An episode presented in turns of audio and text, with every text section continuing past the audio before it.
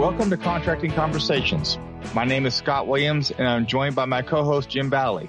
Today we are talking with Kurt Chelf, DAU's Learning Asset Manager for Con 7500 Contract Financing. Welcome, Kurt. Thanks for joining us today. Good morning, and thank you for having me. Great to talk to you today. Absolutely. Hey, Kurt, kick us off. Can you uh, just describe the course for us?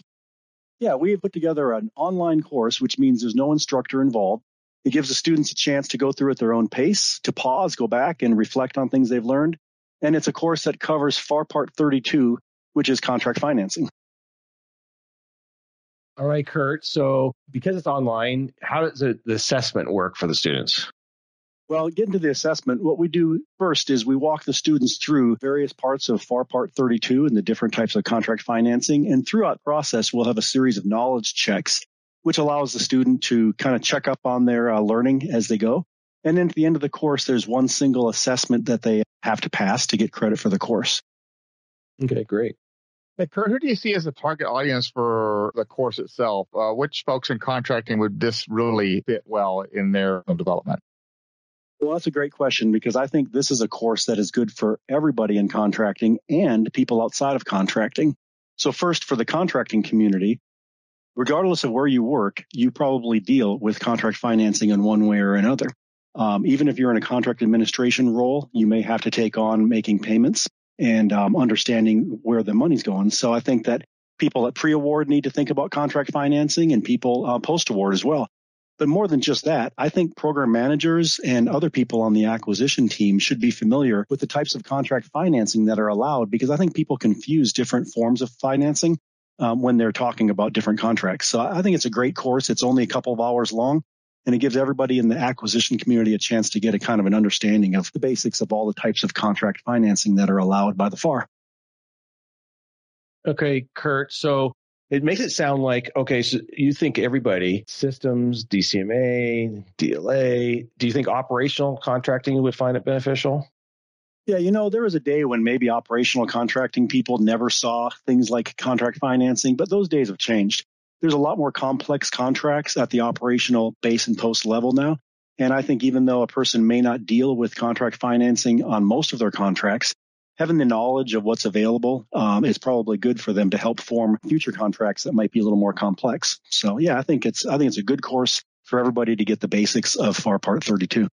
Yeah, and it makes sense since it's only two hours, so they're not putting a lot into it. So that, that'd be great. Absolutely. Yeah, Kurt, I think knowing the fact it'd be a really good fit for a lot of folks, and the, the folks that are listening out there, are, I know sometimes you're trying to put together your professional development plan going forward. So this particular course, the 7500 would be a really good one to start off with, especially, uh, you know, once you're just coming off of folks that are finishing the basic certification, this would be a really good class to get started with your education in contracting. So this particular course, even like Jim and, and Kurt have mentioned, it's a couple hours long, a couple of CLPs, but it sounds like it would be very beneficial for a lot of folks out there just to get a good handle on financing, which is a really important part of contracting. Yeah, and there's more to financing than some people think. So what this course does is it goes beyond just introducing what say progress payments and performance based payments are. It starts out with going through kind of the scope and the policy for contract financing and it explains all the different types of things you need to consider before you uh, offer contract financing, including things like the financial responsibility from the contractors, other prompt payment, electronic transfers, and things like that. And then it goes on for the last two modules and it focuses first on financing for other than commercial purchases and follows up with the last module, which is for contracting for commercial product and commercial services. So it covers uh, the whole gamut of the type of contracts that we deal with and makes sure to isolate which contract financing methods are allowed under different circumstances. All right. That's outstanding, Kurt. It sounds like a really good course. Is there anything else you want to add before we sign off today? No, I just think that it's a good course for people to get their feet wet. It's a good course to be as a refresher for people that have been in the field for a while. I think a lot of times people that work in the field for a number of years start to think that they've seen it all and what they've seen is what they're used to. And I think it's a good chance to go in there and refresh on the other options that are available, even those that they might not have worked with recently. I think it's a good opportunity and it's a short commitment. All right. Thanks, Kurt. So thanks for coming on the show today. Absolutely. Thanks for giving me the opportunity to talk about this course and look forward to talking to you again in the future. Definitely. We really appreciate it. So thank you, everybody. That's all we have talking about Con 7500 contract financing.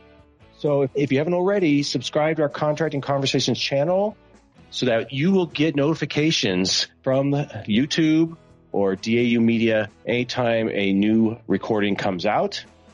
And please type any comments below with any of your questions for future discussions and spread the word of this channel to your peers and to those you supervise or lead. Let us help you answer their questions. We look forward to having future contracting conversations with you.